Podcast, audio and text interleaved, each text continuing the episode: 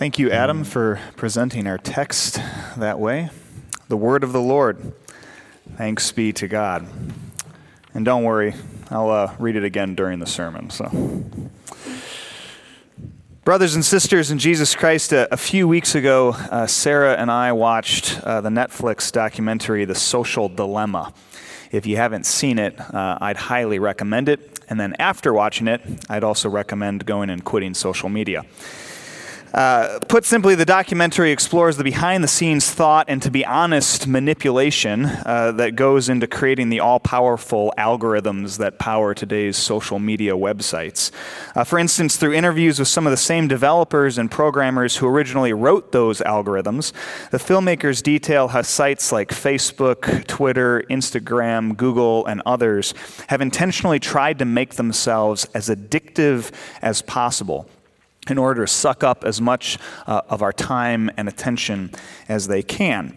Um, the developers that they interview, uh, some of whom now regret their work, talk about how they spent almost as much time in school learning about human psychology as they did coding and computer programming. So that as they wrote those algorithms, they wouldn't just be hacking the internet, but they would actually be hacking us. And the reason, of course, is because it makes those companies a lot of money. The more time we're on their sites, the more revenue they can generate from advertisers who pay them for our attention. If they can keep our eyeballs glued to their content, they can more easily guarantee to those advertisers that they can get their content in front of our eyes as well. And so, what those former developers talk about in the film is doing everything that they could to make sure that we look away from our phones, our tablets, our computers, and laptops as little as possible. The less we do, the more commercial content they can sell, the more ads they can flash across the screen, and the more money they can rake in. But as the documentary also details, and this is why many of those developers now wish that they hadn't done what they did, the effect that growing consumption of social media has had on us as a society has been chilling. I won't go into all the details of it, though I could probably talk for hours about this. Uh, but put simply, since 2010, when social media really started to take off, our society has become increasingly and measurably more polarized. Uh, we're more depressed and anxious than we used to be. Suicide and self harm rates are way up and unfortunately still increasing. And we're also less satisfied, less content, and less happy than we used to be. As Eugene Peterson writes in his book on the Psalms of Ascent, a long obedience in the same direction, and he wrote this long before social media was a thing, but I think it still applies. The enormous entertainment industry in America is a sign of the depletion of joy in our culture. Society is a bored, gluttonous king employing a court jester to divert it after an overindulgent meal. But that kind of joy never penetrates our lives never changes our basic constitution. The effects are extremely temporary a few minutes, a few hours, a few days at most. When we run out of money or things to scroll past, I would say, the joy trickles away. We cannot make ourselves joyful. Joy cannot be commanded, purchased, or arranged. And I might add that it can't be posted, snapped, hashtagged, or liked either. But Peterson offers some hope. And this is what he writes There is something we can do. We can decide to live in response to the abundance of God and not under the dictatorship of our own poor needs. We can decide to live in the environment of a living God and not our own dying selves. We can decide to center ourselves in the God who generously gives and not in our own egos, which greedily grab. One of the certain consequences of such a life is joy, the kind expressed in Psalm 126. Joy. You know, that just might work as the antidote to our social dilemma. And so I guess it's a good thing that the psalm we're looking at this morning, Psalm 126, is so chock full of it. Put simply, Psalm 126 is a joyful song about the restoration of Jerusalem. It was, it was likely written after the Israelites had returned uh, from their exile in Babylon, and it delights, absolutely delights, in the renewal and rejuvenation that God has brought about in Jerusalem as the exiles returned home. I mean, just listen to what the psalmist says in the opening verses of this psalm. In verses 1 through 3, he writes When the Lord restored the fortunes of Zion, we were like those who dreamed. Our mouths were filled with laughter, our tongues with songs of joy. Then it was said among the nations, The Lord has done great things for them. The Lord has done great things for us, and we are filled with joy. You can just hear the joy in those lines, right? The celebration, the ecstasy. There's almost this kind of dizzying disbelief, if you will, that God has been so good to them. That's actually what the psalmist seems to be saying in the second half of verse 1 when he says, We were like those who dreamed. He's saying we almost couldn't believe it. It didn't seem real. It, we felt like we were dreaming. That's how good God has been to us. That's how great a restoration he's brought about. That's how wonderful a reversal of our fortunes he's worked. And it fills them with joy. All they can do is laugh. All they want to do is sing. You ever been at a party like that? Maybe a, a family get together. We used to have holidays like that at, at my grandma Hans. Um, it would be a, a, bit later in the evening after all the festivities and the presents. Everyone would be back at the table and snacking on the leftovers from earlier in the day. Um, we'd all be a bit slap happy. Uh, the Baileys and the adults' decaf coffee certainly didn't hurt, right? But there was also this genuine joy that just was, was running as kind of an undercurrent in the room, running through everyone there. And we talk and joke and laugh. And as a kid, I, I just remember enjoying those moments together with my family so much that I never wanted them to end. Well, that's what the Israelites are feeling here in Psalm 126. They're a bit slap happy, delirious, overcome by the goodness of their God. Their joy is palpable, tangible, real, and they don't want it to end. I mean, even their neighbors take notice. The party's so good that others on the block can't ignore it. In, in verse 2, the nations, even around Israel, say, The Lord has done great things for them. And in the very next line, God's people respond, Yes, the Lord has done great things for us. And it fills us with joy. And that joy over God's restoration here in Jerusalem, this celebration of what he did after they came back from exile, it's meant to be contagious. That's why this psalm was included in the Psalms of Ascent here. Uh, throughout the series, we've said that these psalms were the songs that the Jewish pilgrims would sing on their way to Jerusalem for the different religious festivals there. And this one was a reminder. It was a reminder of, of the joy that the exiles had had when they came back from Babylon. It was meant to be a reminder for those pilgrims on their way to Jerusalem. It was meant to buoy them, rub off on them, and kindle that same party like sense of joy in them as they themselves now approached Jerusalem, just like those exiles so long before. After all, the psalmist is saying if God could work that kind of restoration and renewal in the past, if he could do such great things for our ancestors, if he could bring about that kind of joy for them, then he can do it for us still today, too. And that's where the second half of this psalm comes in. Verses 4 through 6, the psalmist writes Restore our fortunes, Lord, like streams in the Negev. Those who sow with tears will reap with songs of joy. Those who go out weeping, carrying seed to sow, will return with songs of joy, carrying sheaves with them. In other words, the psalmist is saying, we might be down and out from time to time. We might be crying, weeping, sowing our tears around, but our God is still a God of restoration. He's still a God who renews, a God who redeems, and a God who can take the tears that we've sown and grow them into a harvest of joy. He's done it in the past, and we believe that He can do it again. In fact, we believe that He's doing it right now. That's the lesson the psalm offered those pilgrims on their way to Jerusalem to worship. That's the instruction in discipleship that it had for them. To be part of God's people, to be one of his followers, to be a disciple, is to be someone who looks to the past and who looks to the future and then is filled with joy because they see God at work in both of them.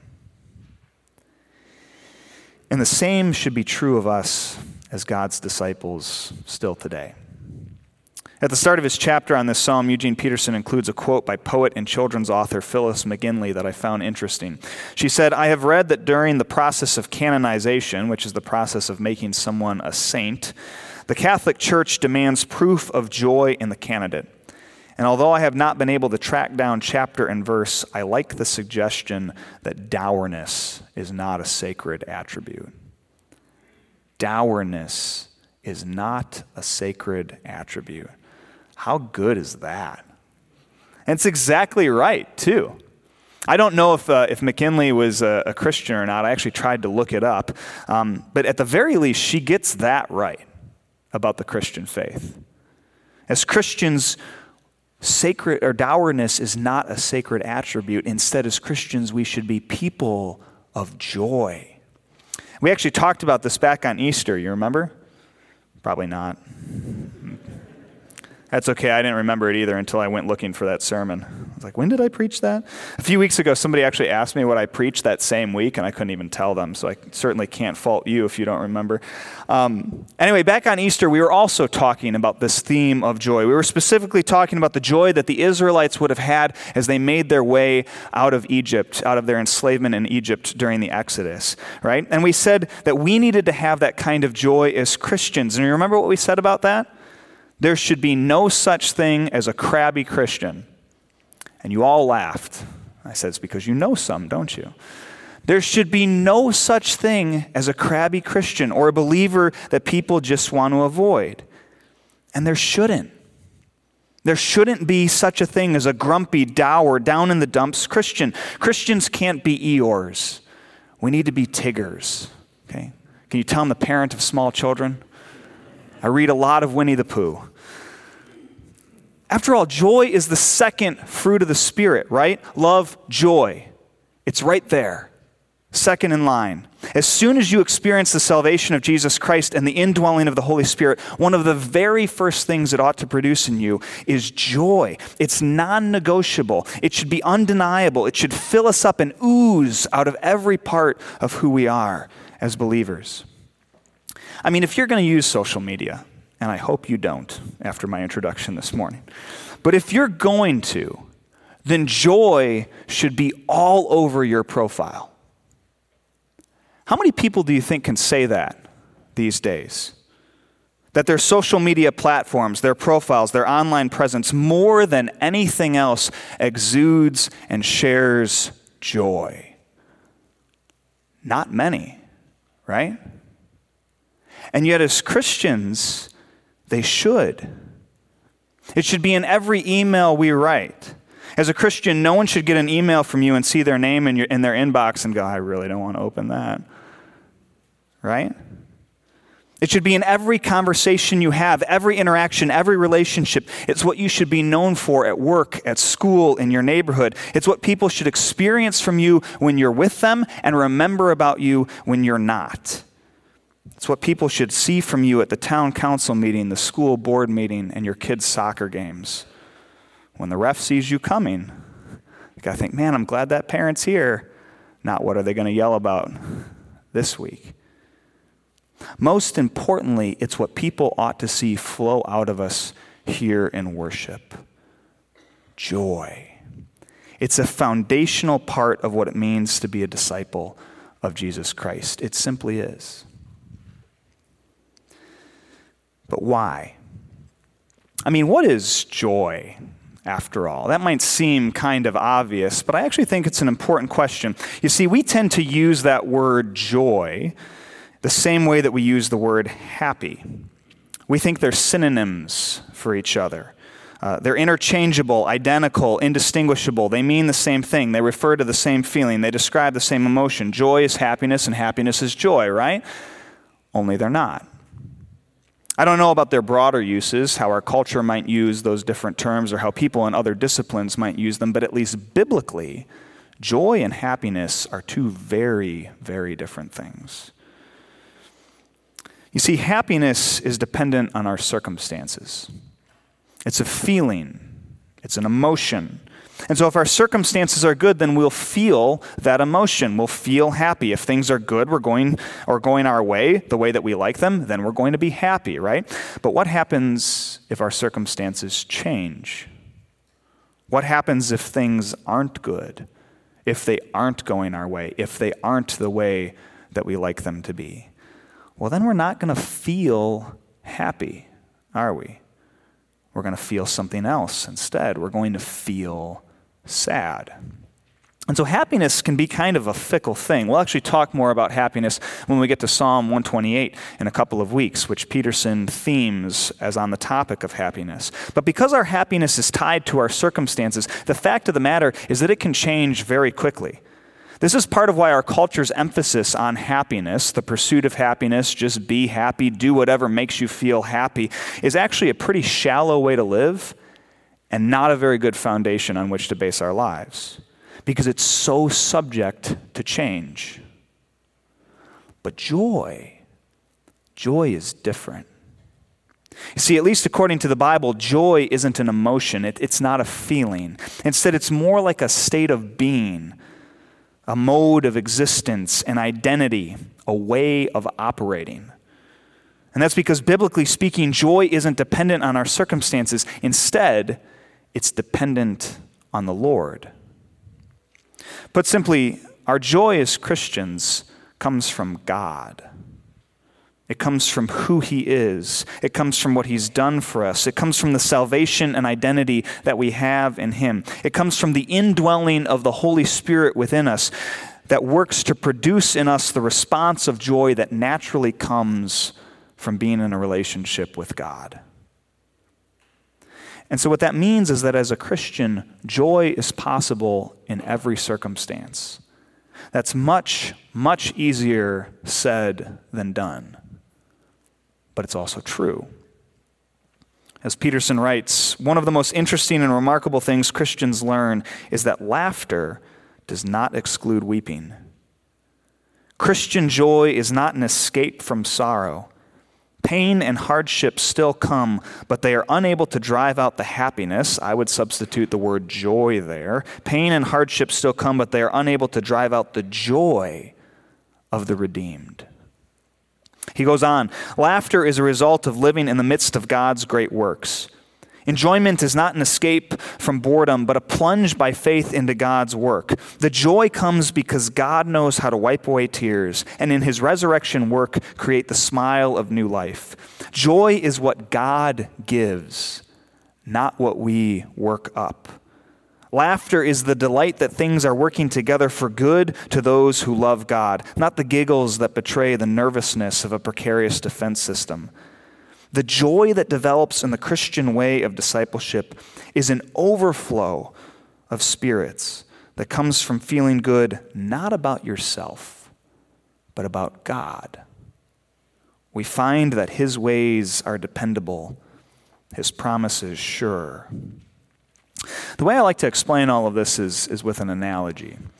Um, back before Sarah and I got married, I lived in a duplex with a few roommates in the Washington Heights neighborhood of Milwaukee.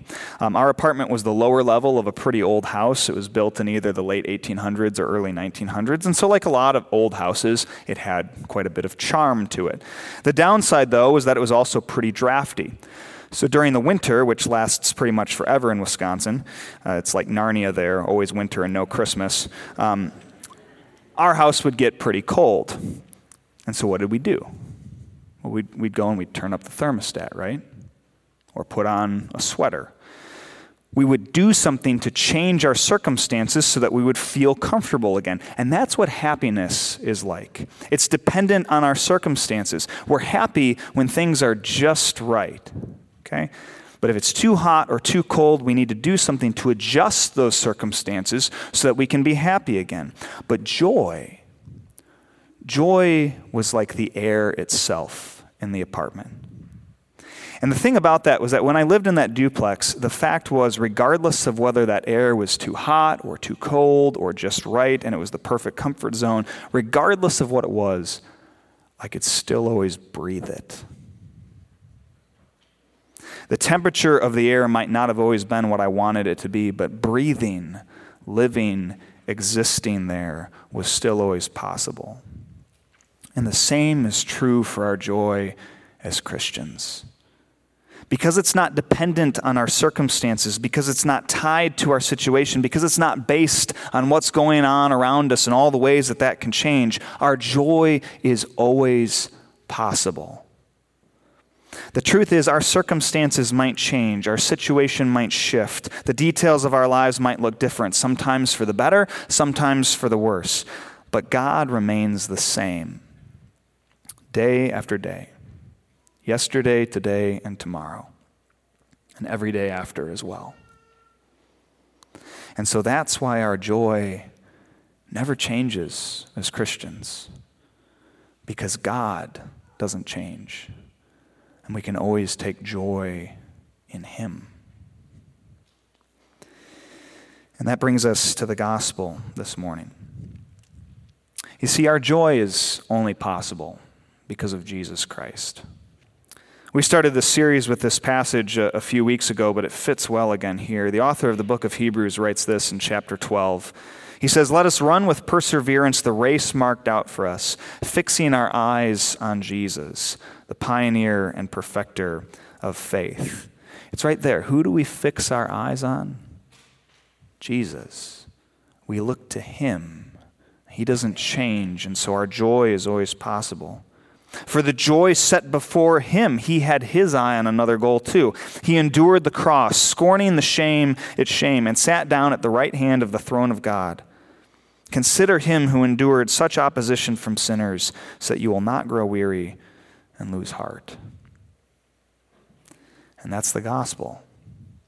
Jesus lived, died, and rose again so that we could be made right with God so we could be restored to the way He intended us to live in the beginning, and so that we could be filled with His Holy Spirit and live as His people.